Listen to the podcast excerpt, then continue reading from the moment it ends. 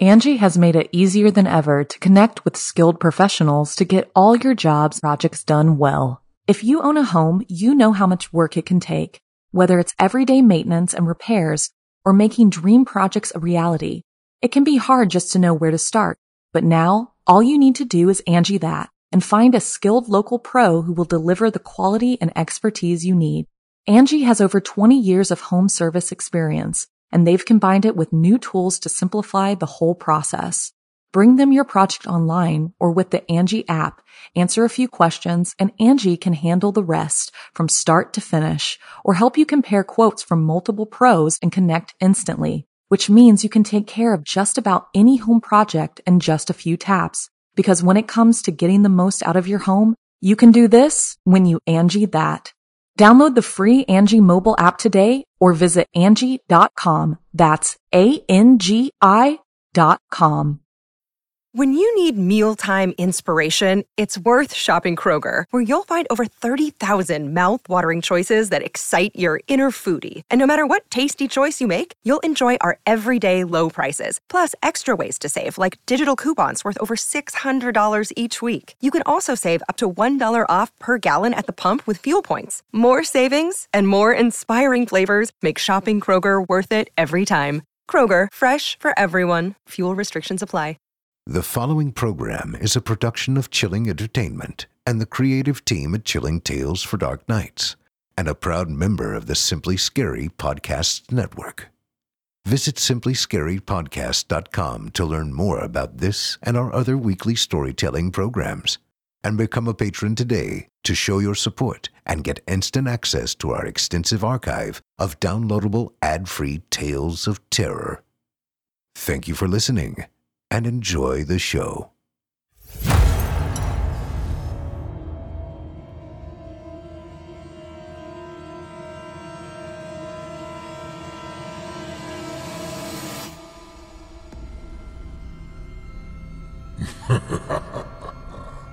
Good evening. I'm storyteller Otis Jiry, and I ain't your grandfather. From where I'm from, we don't do bedtime stories. And if that's what you were expecting, you're in the wrong place. If it's terrifying tales you're after, well then, I've got just the thing. Get comfortable, settle in, turn off the lights, if you dare. Your night is about to get a whole lot darker. Who needs sleep anyway?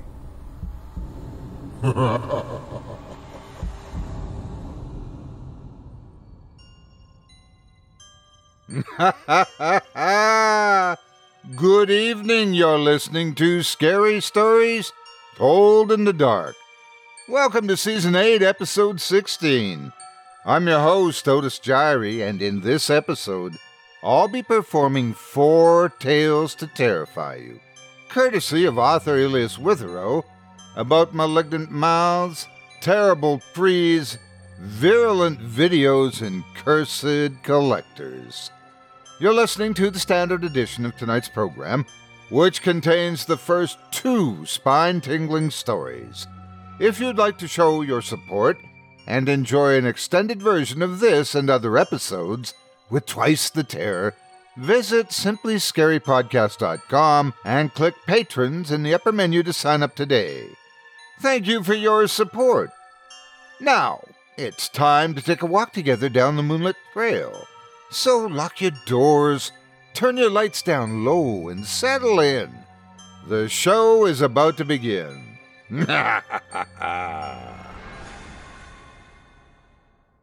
we begin tonight with a tale about a fellow who has settled in for the evening that promises to be unlike any other, until he begins to wonder why his teeth are bothering him so much. In our first tale from Elias Witherow, we learn you can brush all you'd like, but cavities aren't always the problem. Without further ado, I present to you What's in My Mouth? I flipped through the channels, eyes glazed over, not really seeing what was on the screen. I was tired, a long work day behind me, and an even longer one in front of me. I considered going to bed, but didn't want to bring on a new day any sooner than I had to. I looked around my sparse apartment, searching the floor for my half finished beer. I spotted it by the couch leg and picked it up, draining the lukewarm contents in one swig. I grimaced and scraped my tongue along my teeth. The TV volume was low, the images on screen making tiny muted sounds as explosive action danced around the four corners of the Sony. I wiped the taste of beer off my molars with my tongue, regretting even drinking it. My tongue paused on the right side of my mouth, prodding the empty space behind my molars on my lower jaw.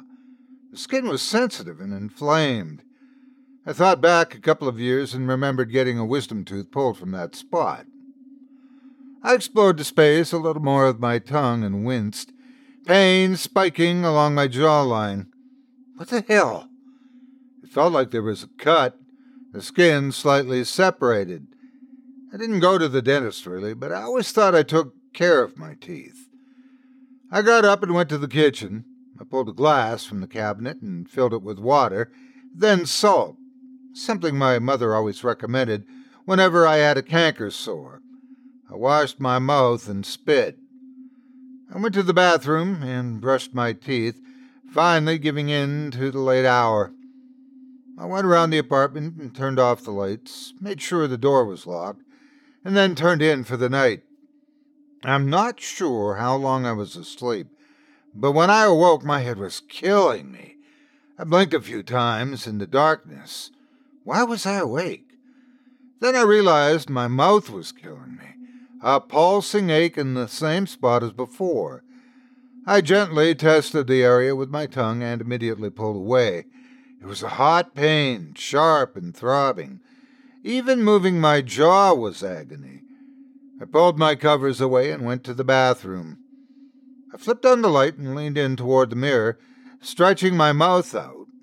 I tilted my head up so the light would shine on my teeth. As the back of my mouth was illuminated, my eyes went wide, and I felt a scream crawl up my throat. Sticking out of my gums behind my molars was a tiny finger. Slowly emerging from the irritated skin like a flatworm, sliding and prodding itself out. Blood squirted from my gums as it wriggled its second knuckle free. It was about an inch long, maybe two, and slender like a newborn's pinky. I screamed, falling back against the wall. I clutched the side of my mouth, heart thundering. What the hell? What the hell? Hands shaking, I stepped forward and back into the light, parting my lips again. There it was, twisting and wriggling on its own accord. I could feel it stroke the side of my cheek from the inside. I suddenly leaned into the sink and vomited, disgusted by the sight of it. I felt the finger recoil back into my gum as the torrent of bile splashed from my mouth. I wiped my lips, chest heaving, and turned on the sink. I watched as the water washed down the chunky yellow globs, my stomach churning. I could feel the finger tapping my teeth, and I cracked my jaw open so fast I heard it pop. The finger was trying to touch my tongue but I crammed it over on the other side of my mouth. I was shaking so hard at the sight of it that my knees knocked together. It was like seeing a spider dangling over my face. I needed to vacate the space as fast as I could. Get it out of your mouth, I thought. Get that damn thing out of your mouth. Slowly, I reached inside my mouth. I didn't want to touch the wretched thing, but my mind was having a meltdown. I felt like I was going to pass out, the shock and horror of what was growing out of my gums overwhelming my senses. I gripped the little bastard, fighting the urge to recoil as the tiny finger flopped around in my grip like a caterpillar. I pinched it between my fingers, capturing it between my thumb and pointer finger and pulled up. I let a howl out as pain erupted like lightning, spreading across my mouth and down my throat. I released the finger and stood panting over the sink, drool leaking from my lips in long, thick strands. I had to get this thing out of my mouth right now. Suddenly, a new pain blossomed. It was sharp and piercing, quick stabs of pain along the inside of my cheek. I cried out and opened up, my bloodshot eyes staring into my gaping mouth. The finger had grown a long, sharp nail, and it was poking me with it. I jerked my head back in agony as it drove its needle like fingernail into the bottom of my mouth. I coughed and spit out a wad of blood and saliva, head pulsing. Before it could do it again, I looked back into the mirror and grabbed the finger. Squeezing my eyes shut, I began to pull. A scream rattled my throat as I increased the pressure. I felt my gums splitting as I attempted to uproot the thrashing finger. I knew if I let go, it was all over. I wouldn't be able to do it twice. Tears streaming down my face, I heard a sound like grass slowly being pulled from the earth. I forced my eyes open, blood dribbling out of my mouth and down my chin. In the mirror, I saw that my gums were ripping open, making room for the rest of the fingers. I had a whole hand growing in my mouth. I gagged on my own blood and spit, watching as the other four fingers balled into a fist. It was trying to make it harder for me to grip it free. With my other hand, I gripped the one holding the finger, and together I tugged as hard as I could. I saw stars as my vision blackened with pain, my screams deafening. I felt warmth pour from my ruined mouth in thick, wet streams. Suddenly, and with a sick, sucking noise, like pulling your foot free from thick mud, I pulled the squirming appendage from my mouth. Still screaming, Fighting a full on blackout, I looked at it. It was covered in blood, its white skin reminding me of uncooked dough. Its tiny wrist bone protruded from the hand, flayed with strips of wet flesh. Balling the monstrosity in my fist, I threw it in the toilet. I slammed down the lever and watched in trembling relief as it began to swirl around the bowl. It scrambled like a spider, frantically trying to gain traction and not be pulled down into the depths of the sewers. Still struggling, I watched it disappear into the toilet as the bowl emptied. I flushed that thing eight more times just to be sure. When I was convinced it wasn't going to come crawling back up, I went to the sink to clean up. I washed my mouth out and looked at my busted gums. I felt sick, my stomach full of blood, swallowed during the ordeal. More blood pooled from my ruptured gums. They were cracked and torn open, and I knew I needed to go to the hospital. I felt dizzy, lightheaded, and sick. I went to get my keys, but collapsed on the floor as a new pain shook my body. Groaning, I tried to stand, but curled in on myself.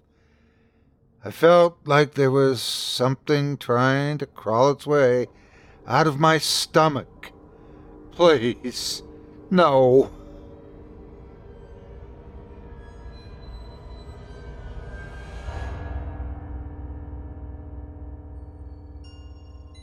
Angi has made it easier than ever to connect with skilled professionals to get all your jobs projects done well. If you own a home, you know how much work it can take, whether it's everyday maintenance and repairs or making dream projects a reality. It can be hard just to know where to start, but now all you need to do is Angi that and find a skilled local pro who will deliver the quality and expertise you need. Angi has over 20 years of home service experience and they've combined it with new tools to simplify the whole process. Bring them your project online or with the Angi app, answer a few questions, and Angi can handle the rest from start to finish or help you compare quotes from multiple pros and connect instantly, which means you can take care of just about any home project in just a few taps. Because when it comes to getting the most out of your home, you can do this when you Angi that. Download the free Angi mobile app today or visit Angi.com. That's A-N-G-I dot com. I hope you enjoyed What's in My Mouth as written by author Elias Witherow and performed by yours truly. Regarding that first tale, well, you had to hand it to him. It takes a lot of guts to pull that out like he did. Shame he might not have a lot left after his second visitor comes calling. if you enjoyed that first tale and would love to read more from tonight's very talented feature author, you can help support them by visiting simplyscarypodcast.com slash Elias. Again, that's simplyscarypodcast.com slash Elias, spelled E L I A S, and you'll be redirected to his Amazon profile, where you can check out his novels, including The Black Farm and its sequel, among other frightening tales. And by all means, if you enjoyed what you read, don't forget to leave him a five star review and a kind word, and let him know you heard about him here on this show, and that Otis sent you. It would mean a lot to me. Thanks again for your support of this program and of tonight's featured author. Now it's time for a second dose of the dreadful, so buckle up. Say, wouldn't you say it's getting a little stuffy in here? Perhaps we should get outside for a little bit.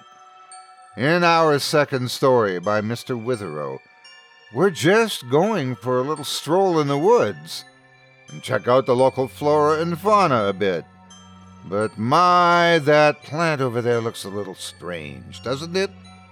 Maybe we should go and take a look. Just do as the guidebooks say and leave only footprints and take only memories.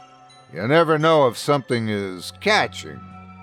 Without further ado, I present to you The Black Bone Tree.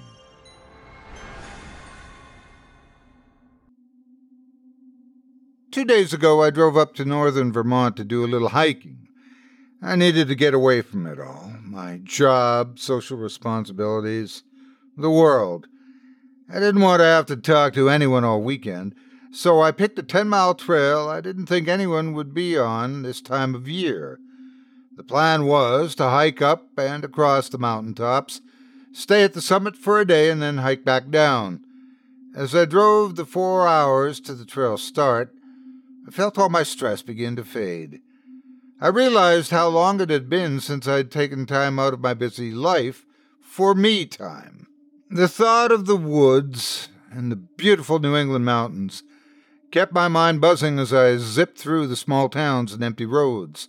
This was my first mini vacation since I graduated and started my new job two years ago. It was long overdue, and I looked forward to the time I could spend reflecting and enjoying my thoughts and nature. After what seemed like no time at all, I was pulling into the small empty dirt parking area and pulling my backpack on. After making sure the car was locked, I tightened my straps and began what was sure to be a wonderful hike. I'd been walking for a good three hours, the sun now high over my head. I checked my watch and saw that it was noon. I walked a little further until I found a suitable rock for sitting and dropped my pack next to it. I unzipped it and pulled out one of the sandwiches I'd prepared, taking a seat. As I munched on my ham and cheese delicacy, I took in the beauty around me. In the distance, I could make out the sound of a stream gurgling down the mountainside, bringing the earth to life. Taking another bite of my sandwich, I pulled out my map and tracked where I was. If I was correct, I was about two and a half miles in, a quarter of the way to my destination. In about three miles, I would break through the tree line and go for the last four and a half miles across the tops of the Green Mountains. Finishing my meal, I slurped down a few mouthfuls of water and shouldered my pack. I told myself I wasn't going to stop again until I broke through the tree line. Determined and enjoying myself, I pressed on. As I walked, I realized I'd yet to see anyone else. I wasn't all that surprised, considering the dirt patch where I parked had been empty. I knew this wasn't a popular hiking area, most of the hot spots being one state over or further south. I like to think I was alone out here, the only human for hundreds of miles. It made me feel like these were my woods and that I was blazing the trail myself. I began to get lost in my thoughts, my feet taking me down the trail, and my mind expanding into the woods around me. I don't know how long I'd been walking when I suddenly stopped, something catching my eye to the right of the trail. There was a circular clearing just a few steps off the path. In the center of the empty space was something I'd never seen before, and it grabbed my attention. It was a black, leafless tree. It stood alone in the little circular clearing, the earth around it bare and dry. It wasn't a big tree, barely reaching my chin, its naked ebony branches twisting out from the base like long broken fingers. At first, I thought it was the remains of a small fire, but as I got closer, I saw that that wasn't the case. The dark wood looked healthy, the bark smooth and uncharred. Despite its unaltered state, I noticed tiny plumes of smoke drifting off its branches. I took another step closer, sniffing the air, but I didn't smell burning.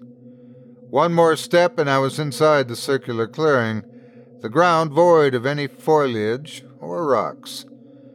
As soon as I crossed that threshold, I noticed a dramatic drop in temperature. I shivered and wrapped my arms around myself, bewildered.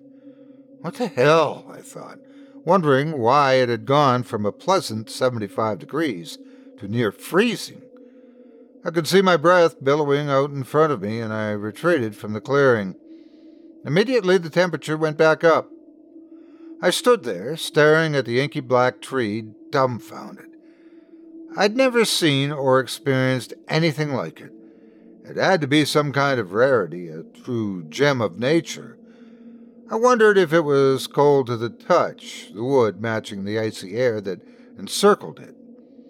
I stepped into the small clearing again, this time ready for the change in temperature. I approached the tree, hand outstretched, and reached for one of the branches. My fingers enclosed around the wood, and my world went dark. I was in an empty field, nothing but cows as far as I could see. I was standing amidst them, their eyes black and lifeless. They turned and looked at me, completely silent.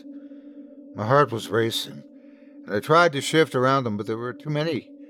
They pressed in tight, and I raised my hands above my head, terrified they'd bite my fingers. What the hell's going on?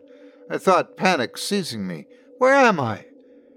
In the distance, I heard the sound of a bell tolling endlessly. Then a voice whispered to me from somewhere in the herd close by Sinner! Sinner! I spun around, trying to determine where the voice was coming from, eyes prying into the bovine nightmare. Who's there? Hello? I cried, wincing as the cows came closer, sniffing me, rubbing against my body. No answer. Everything was so quiet, too quiet for the amount of livestock around me, except for the bell that continued to toll, its deep chimes rippling through the still air. Suddenly, I spotted something on the horizon. It was a dark smudge that was growing bigger and bigger at an alarming rate. I squinted and then realized it was an enormous black tree, rocketing from the ground, its roots shot toward me, tearing through the herd of cattle and decimating any that were in its path. Blood and gore exploded into the air as chunks of animal were shredded and pushed out of the way. Nothing made a sound except for the endless distant bell. I stumbled backward, screaming, watching as the tree continued to grow, now hundreds of feet high, its leafless branches arcing into a sunless sky. The path of death its roots were carving into the cows had almost reached me. I turned and ran, still screaming, desperately pushing the herd out of my way. I looked over my shoulder and saw that I wasn't going fast enough. Sweat stood out on my forehead, and adrenaline dumped into my system, my throat raw from screaming. As the bloody roots were about to reach me, everything shifted. I was standing in a forest. There was no undergrowth, just towering trees so thick with leaves that they blacked out the sun.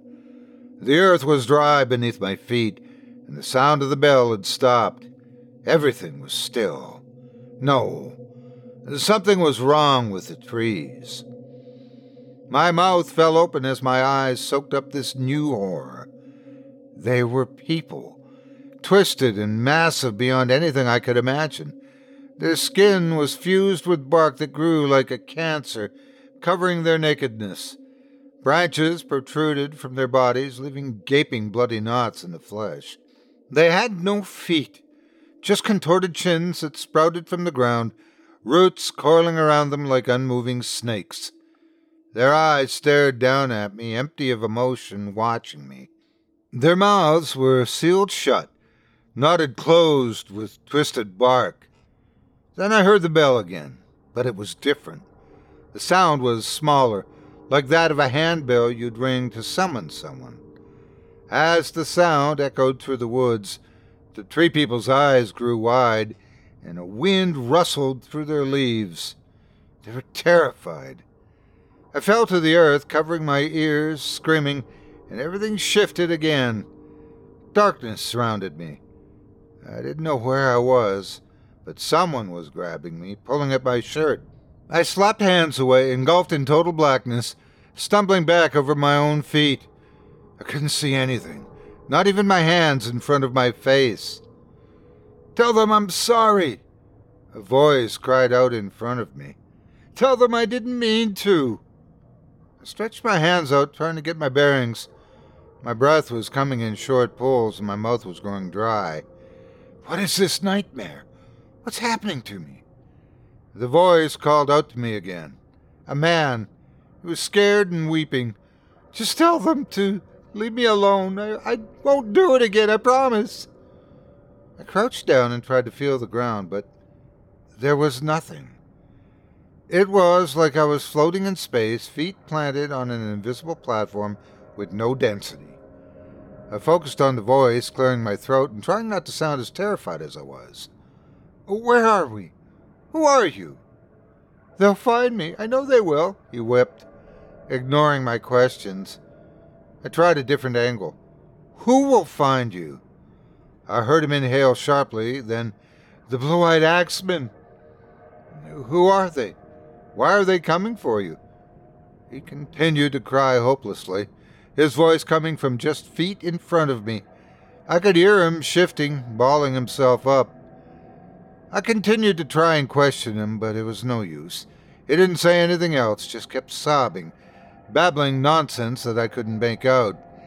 I tried to reach out to my surroundings again, hoping that my hands would find something, anything. I was beginning to feel claustrophobic, the thick darkness filling the space around me, filling my mouth and throat. I tried to calm myself, fighting off a massive panic attack. Suddenly the crying stopped. Faintly, I heard the chime of a small bell.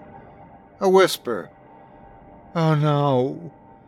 I whipped my head around, widening my eyes, pleading with him to see through the black. It was silent except for my own heartbeat, thundering in my ears. Then I saw two pairs of eyes open in the darkness. They were large, the size of baseballs, and the deepest blue I'd ever seen. They did not blink, just hovered by where the man's voice had been coming from. Before I could react, I heard a deep gurgling sound come from whatever possessed the two sets of eyes.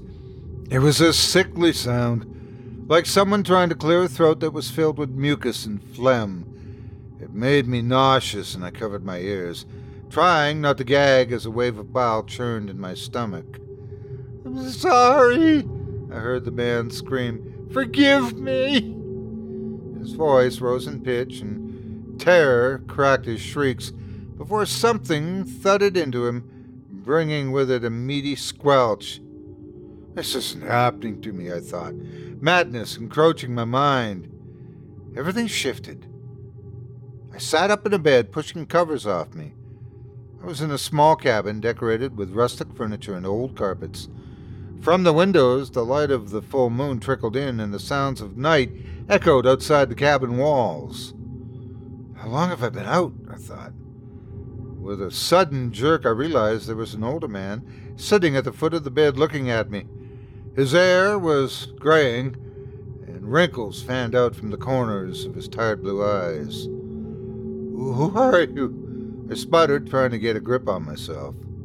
Easy, easy, he said, raising his hands. Just take a breath, son. I found you in the woods unconscious. This is my home. You're, you're safe. I digested this, trying to clear my mind. This felt real, nightmare visions draining from my swimming head, like poisonous venom. I took a few unsteady breaths and propped myself in an upright position against the head of the bed frame. Is this real? I asked. This is Vermont. He nodded. Yes, of course it is. What happened to you? Were you attacked? What? No, I said, shaking my head. I I just found this tree. I trailed off, noticing a series of shallow cuts and scrapes on my arms. What happened to me? I asked, twisting my arms. The man shifted on the bed. I don't know. I found you not far from here, just lying on the ground off the trail. Judging from those cuts, it looks like you were running from something. A bear, maybe? Do you remember? I pinched the bridge of my nose and squeezed my eyes to purge them on the images I'd seen. No, no, nothing like that. I don't remember running from anything. I I was just taking a hike and saw this weird black tree. I think I touched it and then and then everything began to change. The man stood up suddenly, backing away from the bed. You, you, you, you touched. You touched a black tree? You're sure? The urgency in his voice caught me off guard. Well, yeah. It was in this little clearing, and the air around it was so cold. I've never seen anything like it. He stood in the center of the cabin, staring down at me with worried eyes. And you touched it. I nodded. He sat down hard on a chair next to an ashy fireplace. No, no. Oh, what have you done? What are you talking about? I asked. We don't touch the black trees. The old man hissed, taking a step back from me. What are they? Where do they come from? I asked, the urgency in his voice stirring up in my own unease. He licked his lips and checked the windows, glancing out into the moonlit night. I can't believe there's one here. What are the odds? I should have known something like this would happen. Can you slow down and tell me what's going on? I yelled, suddenly feeling irritated. The way he seemed to be deliberately avoiding my questions was pissing me off, especially after what I'd just been through. The old man turned to glare at me, his eyes blue chips of ice. Don't talk to me like that after I've cared for you. Do you understand, son? I sighed. Yeah, I understand. I'm just. Something really strange has happened to me. And if you know something about it, I'd appreciate it if you'd clue me in. He stood there a moment, then slowly dragged a kitchen chair over to my bed, sitting down and pulling out a small pipe. He stuffed it with tobacco from his shirt pocket and flicked a match off the bottom of the chair. He took a few quick puffs from the pipe, then his gaze returned to me. Okay, I'll answer your questions if you answer mine. Deal? Deal. Sweet smelling smoke billowed from his lips as he spoke. This black tree, where did you find it? And how big was it? It wasn't very large, maybe four feet high. There were no leaves, just burnt looking branches and what looked like smoke rising off the wood. It was down the path. I'm not sure where we are now, but it can't be far from here. He waved away tendrils of smoke from his face. And you thought it would be a good idea to touch it. I shook my head. It wasn't like that. It was in a small clearing. I'd never seen anything like it. And it was cold. As soon as I got close, the temperature dropped. I guess I just wanted to see, well, I trailed off, looking down. What happened then? I swallowed, unsure if I wanted to share my visions with him.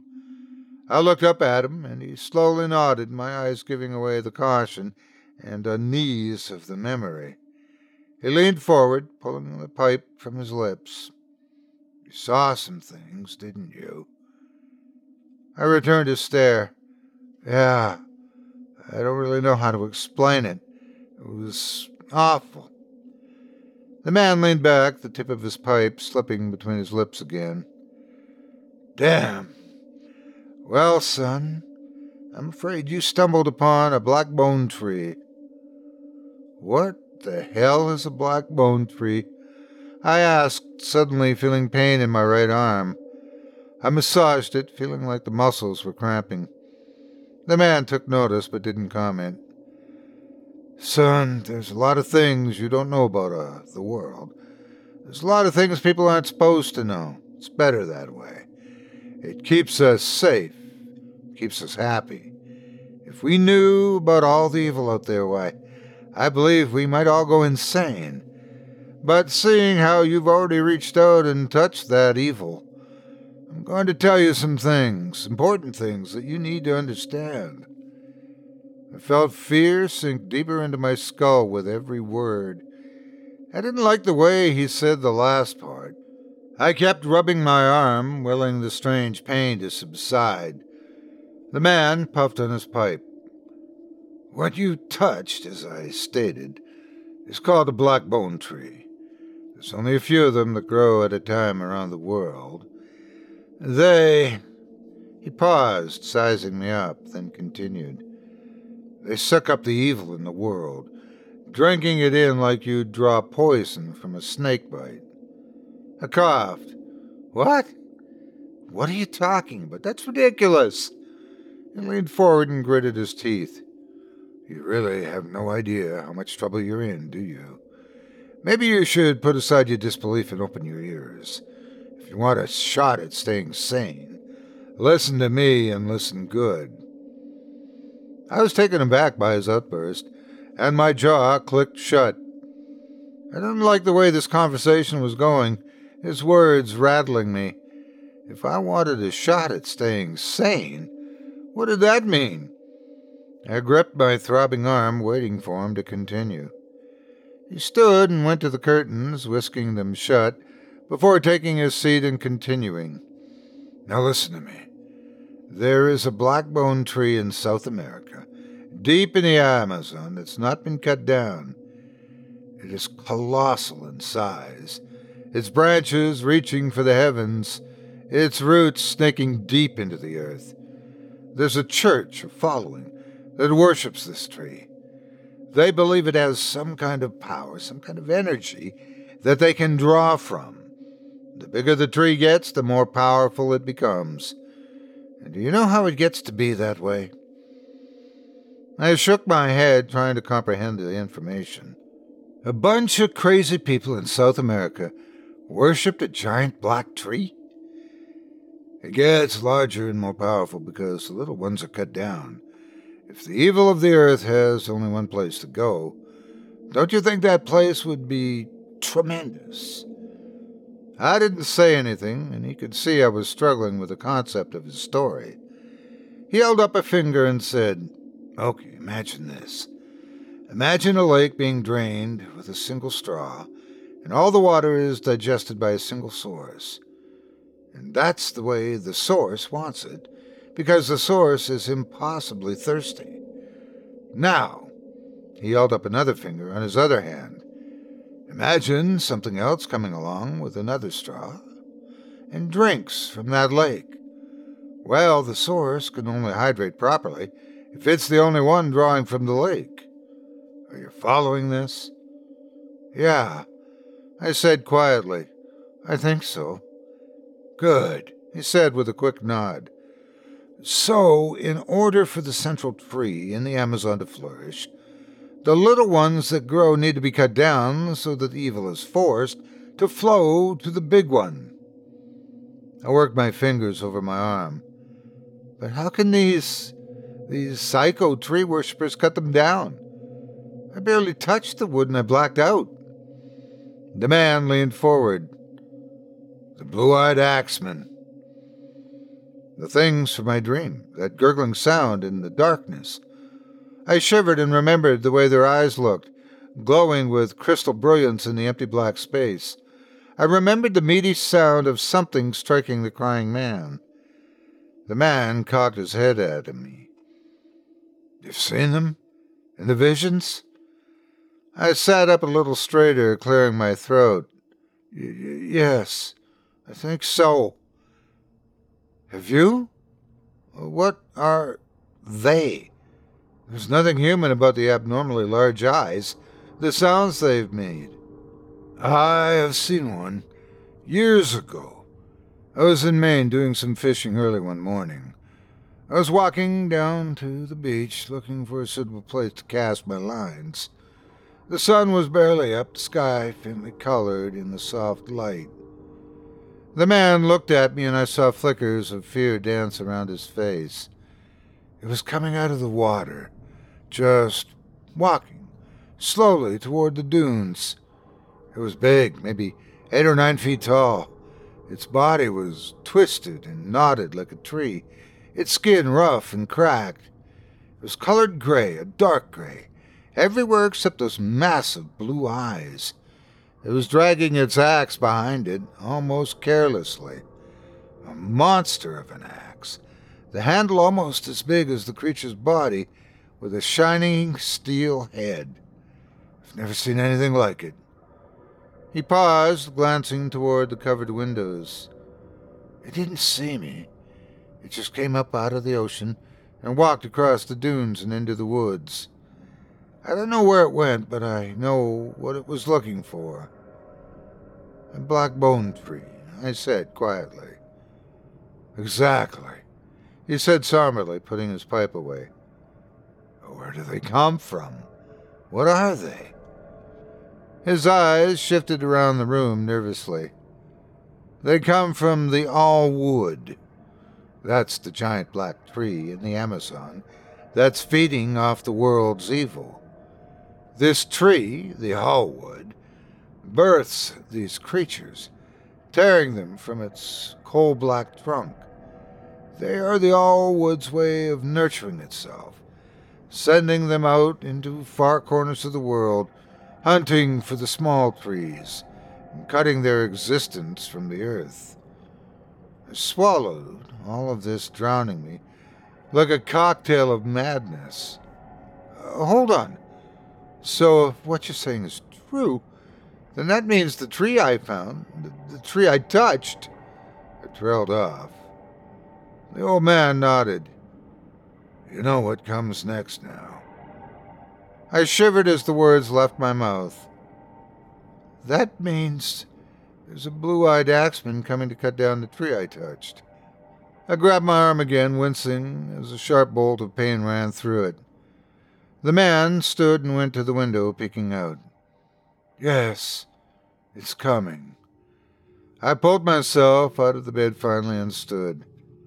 How do you know all this? The man kept looking out the window into the night. Because I used to worship the tree as well. I blinked. What? Are you serious? You went to the Amazon and were in some kind of evil cult? He turned to me, eyes sharp. No, no. I never got to see the actual tree. I came into contact with one of its worshippers, though, almost 30 years ago. He shared with me his beliefs, and I found them fascinating. I was young and impressionable, and the man who spoke with me about it was charismatic and faithful.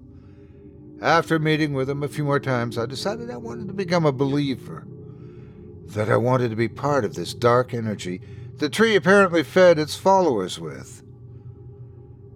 What are the odds? I muttered. Then, what happened? The man went back to the window, watching the night from the split in the curtains. I joined and began making plans to go visit the Allwood. After months of saving and preparation, I was finally ready to go. The day before I was to leave, I met with the man who had converted me. He told me he needed to inform me of a few things before I left. So I met him at a coffee shop, and after a suspicious duration of time beating around the bush, he finally told me some unsettling things that convinced me I wanted no part of the Allwood, its followers, or anything of the sort. I joined him by the window. What did he tell you? The man glanced at me. He told me what the initiation process was, what I should expect when I was taken out to these people. I raised an eyebrow. And? He took a deep breath. When the blue eyed axemen cut down the trees, they take them back to the Allwood, where, hopefully, new converts are awaiting its return. The converts must eat the dead evil, and if your heart is truly faithful, you'll be given the blessing of the Allwood. I shifted my weight from one foot to the other. And if your heart is not faithful? The man looked down at the floor and said quietly, Then they cut your feet off and plant you in the earth, letting the dead evil fester and grow using your body's energy, eventually twisting and contorting you into nature itself, kept alive till the ends of time by the earth, damned to forever suffer as your body is racked with the pain of mutilation. I thought back to my vision, the dream of the towering trees with faces. I suddenly felt sick, nausea swirling in my stomach like dirty water. This couldn't be true. None of this could be true. It was impossible. Things like this didn't exist in the world. And yet, everything he was telling me kept matching up with what I had seen. My arm flared with pain again. I gripped it and turned to him. Do you know where my arm is killing me? The man looked down at it. I'm assuming it's because you came in contact with that tree. You touched it with that arm, right? I nodded, but something felt off. My bones felt like they were shifting, grinding together the muscles clenching and cramping. I started to feel warm, like I was about to run a fever, and my palms were beginning to sweat. Is there anything I can do to stop the pain? I asked. The man shook his head. I don't know. I've never met anyone who's touched one of the small black trees before. I don't know what they do. I'm sure, though, that it's just a shadow of the evil passing through your system. I swallowed, gripping my arm tighter as the pain slowly became greater. It really hurts. I don't. I was cut off as the man's eyes went wide, and he held up a finger, silencing me. He cocked his head and seemed to be listening intently. Puzzled, I looked at him. What is it? He shushed me, throwing me a look that was both terrified and angry. I turned my head, trying to pick up whatever sound he was hearing, and then I heard it the chime of a small bell coming from the woods outside. With a trembling hand, the old man peeked outside and then immediately grabbed my arm and shoved us both to the floor. Ow! Grace, what the hell? I cried as my head thudded against the wall. The man shushed me frantically and crawled across the floor. He reached the wall by the door and reached up, flicking the lights off. Bathed in darkness, he made his way back, propping himself next to me. His words came out in staggered stages of panic. What have you brought here? What did you do? Why is it here? What are you talking about? I asked, unsure. He pointed above us at the window. I took a long look at him, then slowly raised my head to look out the window. Big eyes bulged, and my heart came to a screeching halt. The air drained from my lungs like a blown tire. From the dark woods, two impossibly large blue eyes stared directly at me. As soon as the eyes met mine, a sick, loud gurgling sound erupted from where it stood. I dropped to the floor, my heart roaring. arm hurting worse than ever now. What the hell? I whispered, spittle flying from my lips. What's that? The man only looked at me, his own eyes reflecting my shocked terror. Is that one of the axemen? I asked, voice shaking, breath coming in staggering gasps. Uh, why is it here? What is going on? The man spoke in broken, terrified fragments. I don't know. It shouldn't be here. It has no reason to be here. It should have cut down the tree and gone back to offer it to the converts. Well, then what the hell is it doing here? What do we do? I cried, voice cracking. The man slammed a hand over my mouth, his eyes glowing. Keep your goddamn voice down. After a moment, he removed his hand. You keep your eye on that thing. I'll be right back. Where are you going? I hissed. The man didn't answer, slithering across the floor toward his bedroom. I muffled a scream as the worst bout of pain so far rocketed through my arm, exploding down the bone and out my fingertips. I grit my teeth as tears of agony formed in my eyes. I looked down at my arm and had to muffle another scream. On the underside of my forearm, a small black twig the size of a toothpick jutted from my skin. Horrified, I grabbed it and snapped it from my flesh, immediately stuffing my free fist into my mouth to stifle a howl of pain. What is happening to me? I thought, mind aching as my brain thundered against my skull. The old man returned, dragging an old shotgun behind him, a box of shells in his other hand.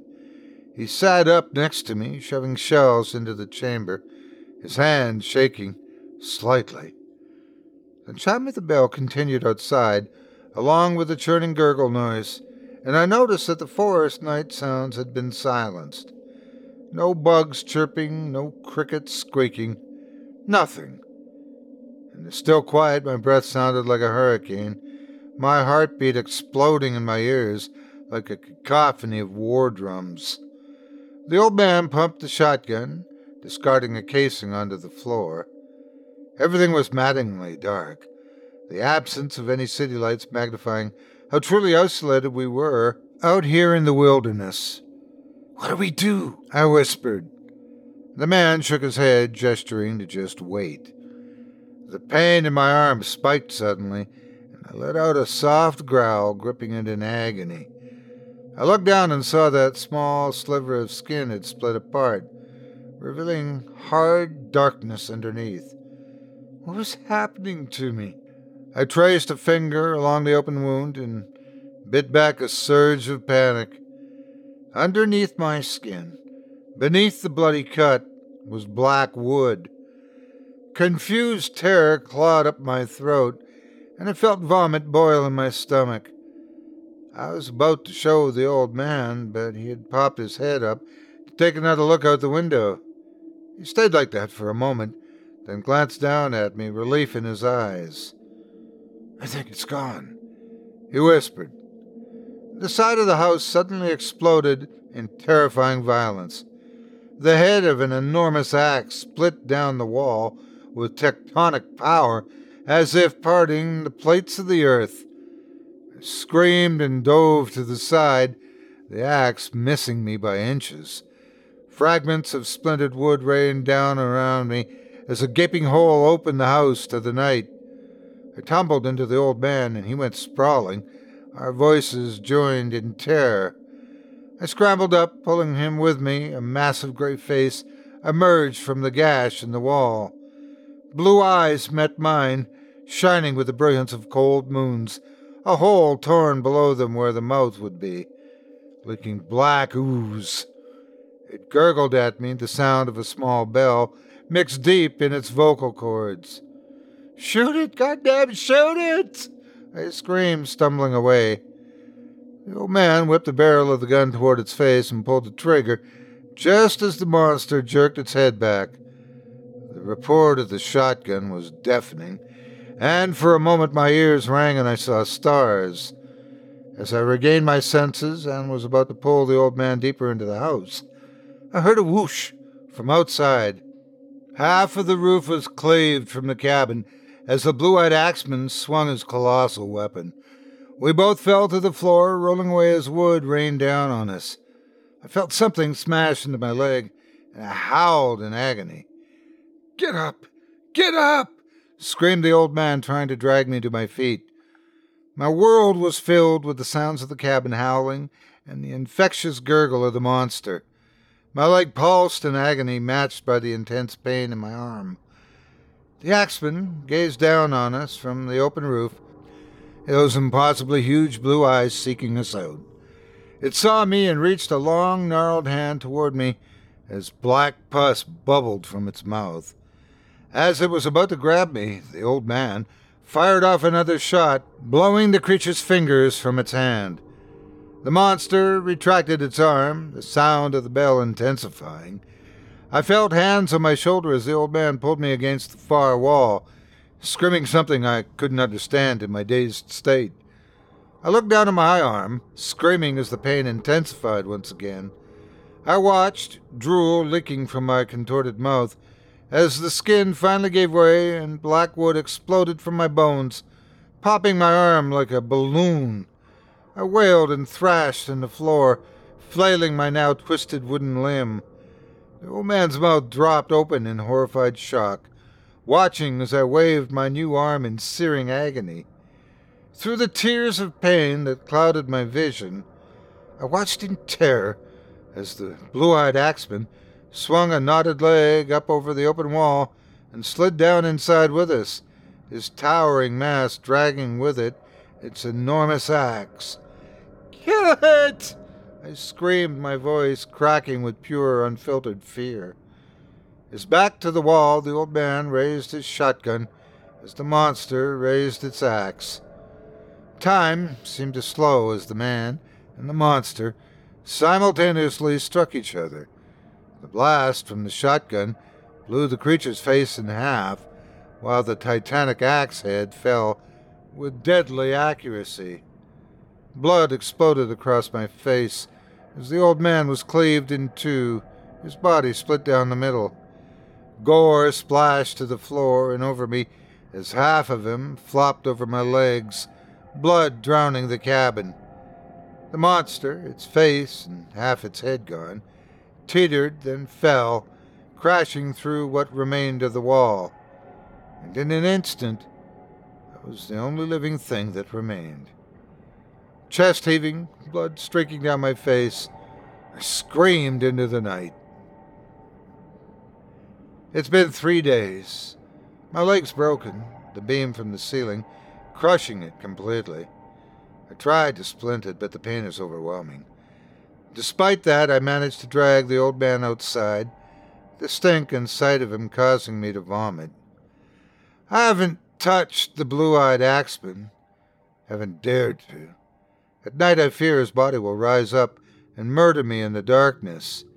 But it doesn't. It just lies there, motionless, dead. My arm is turned into some kind of twisted branch, the wood dark and smoky. It doesn't hurt anymore, but I think it's growing. I noticed this morning that the wood has reached past my elbow now.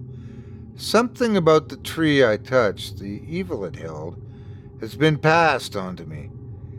I don't know how long I have or what awaits if the transformation completes itself, but I don't think I'll live that long. There are two of them now. I heard the sound of the bells last night, jolting me from my sleep.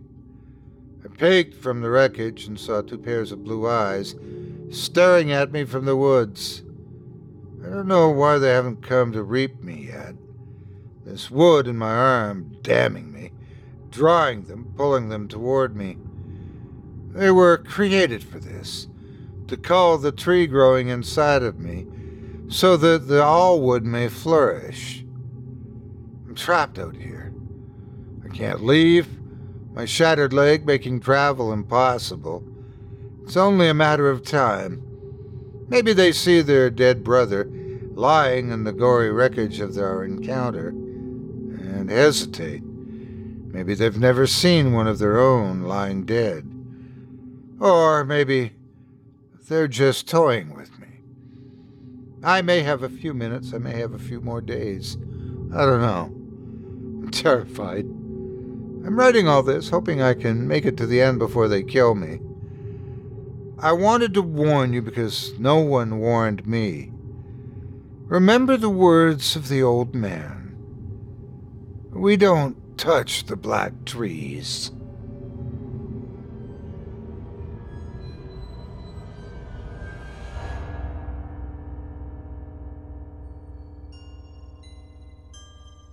I hope you enjoyed The Black Bone Tree by author Elias Witherow, as performed by yours truly.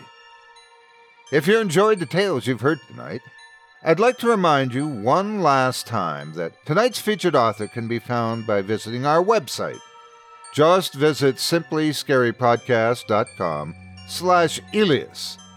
Again, that's simplyscarypodcast.com slash Elias, spelled E L I A S, and you'll be redirected to his Amazon profile where you can check out his novels and more.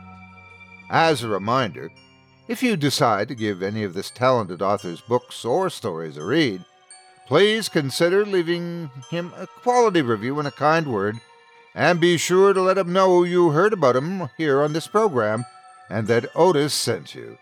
It means a lot to everyone involved, and I'm sure Elias would appreciate it. Thanks again for your support of this show and of tonight's featured author. Now, before we go, I'd also like to take a moment to thank you personally for joining me for this episode of Scary Stories Told in the Dark. If you enjoyed what you've heard on today's program, please take a moment to stop by our iTunes page or wherever else you listen to your favorite podcasts and leave us a five star review and a kind word. It makes a huge difference and would mean a lot to us. If you'd like to hear a premium extended version of tonight's and all of our other episodes featuring twice the terror, visit simplyscarypodcast.com today and click the patrons link in the menu at the top of the screen.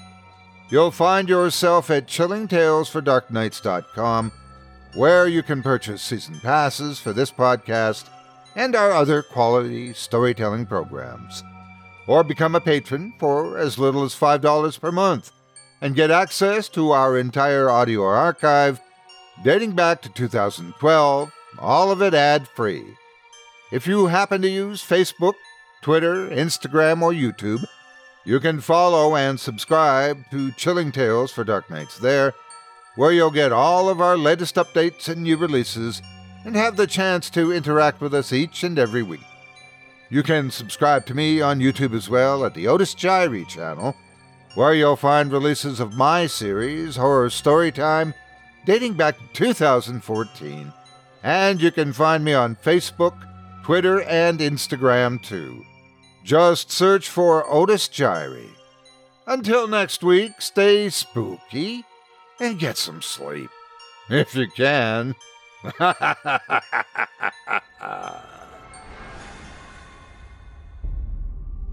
Thanks for listening.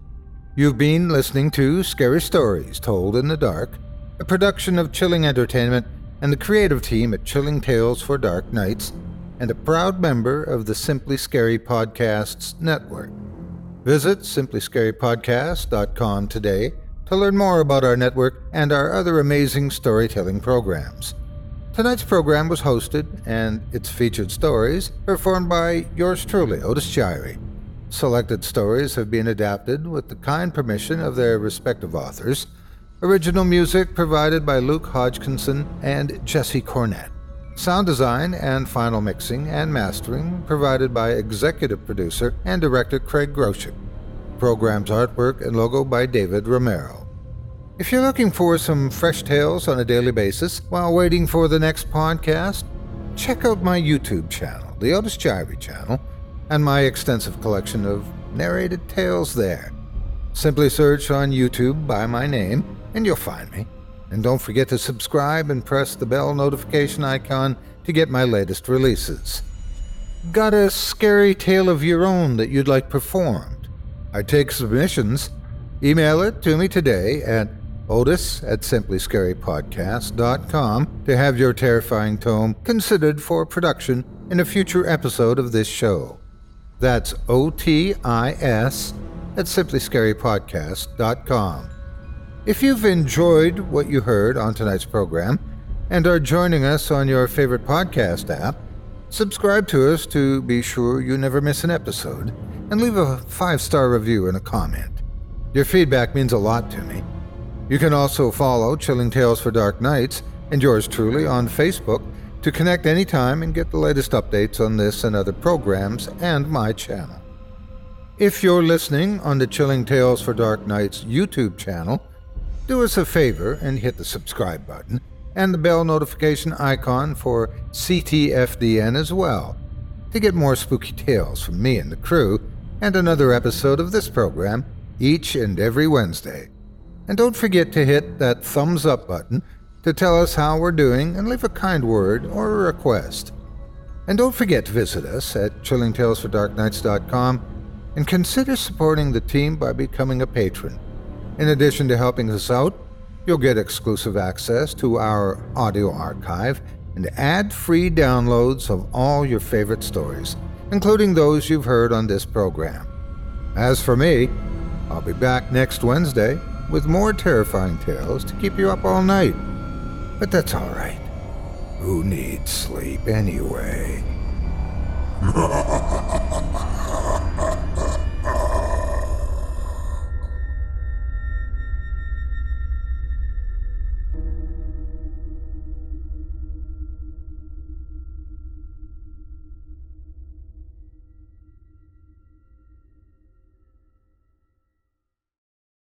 Angi has made it easier than ever to connect with skilled professionals to get all your jobs projects done well. If you own a home, you know how much work it can take, whether it's everyday maintenance and repairs or making dream projects a reality.